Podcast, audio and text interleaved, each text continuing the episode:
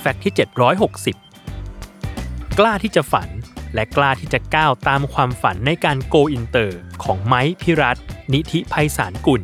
กับภาพยนตร์แนว action comedy ดูสบายเรื่อง The Misfits ที่ได้รับกระแสตอบรับถึงความน่าสนใจ ในฐานะนักแสดงไทยที่ได้ไปร่วมงาน production ระดับฮอลลีวูดแต่ถ้าหากถามว่าจุดเริ่มต้นในความสนใจฮอลลีวูดของนักแสดงหนุ่มคนนี้คืออะไร ก็คงเหมือนกับเด็กๆทั่วโลกหลายคน ที่เริ่มต้นจากภาพยนตร์เรื่องนี้ นั่นคือแฮร์รี่พอตเตอร์ภาพยนตร์ที่เล่าถึงโลกแห่งพ่อมดแม่มด และความฝันวัยเด็กของไมค์ที่อยากจะแสดงเป็นตัวนำอย่างแฮร์รี่พอตเตอร์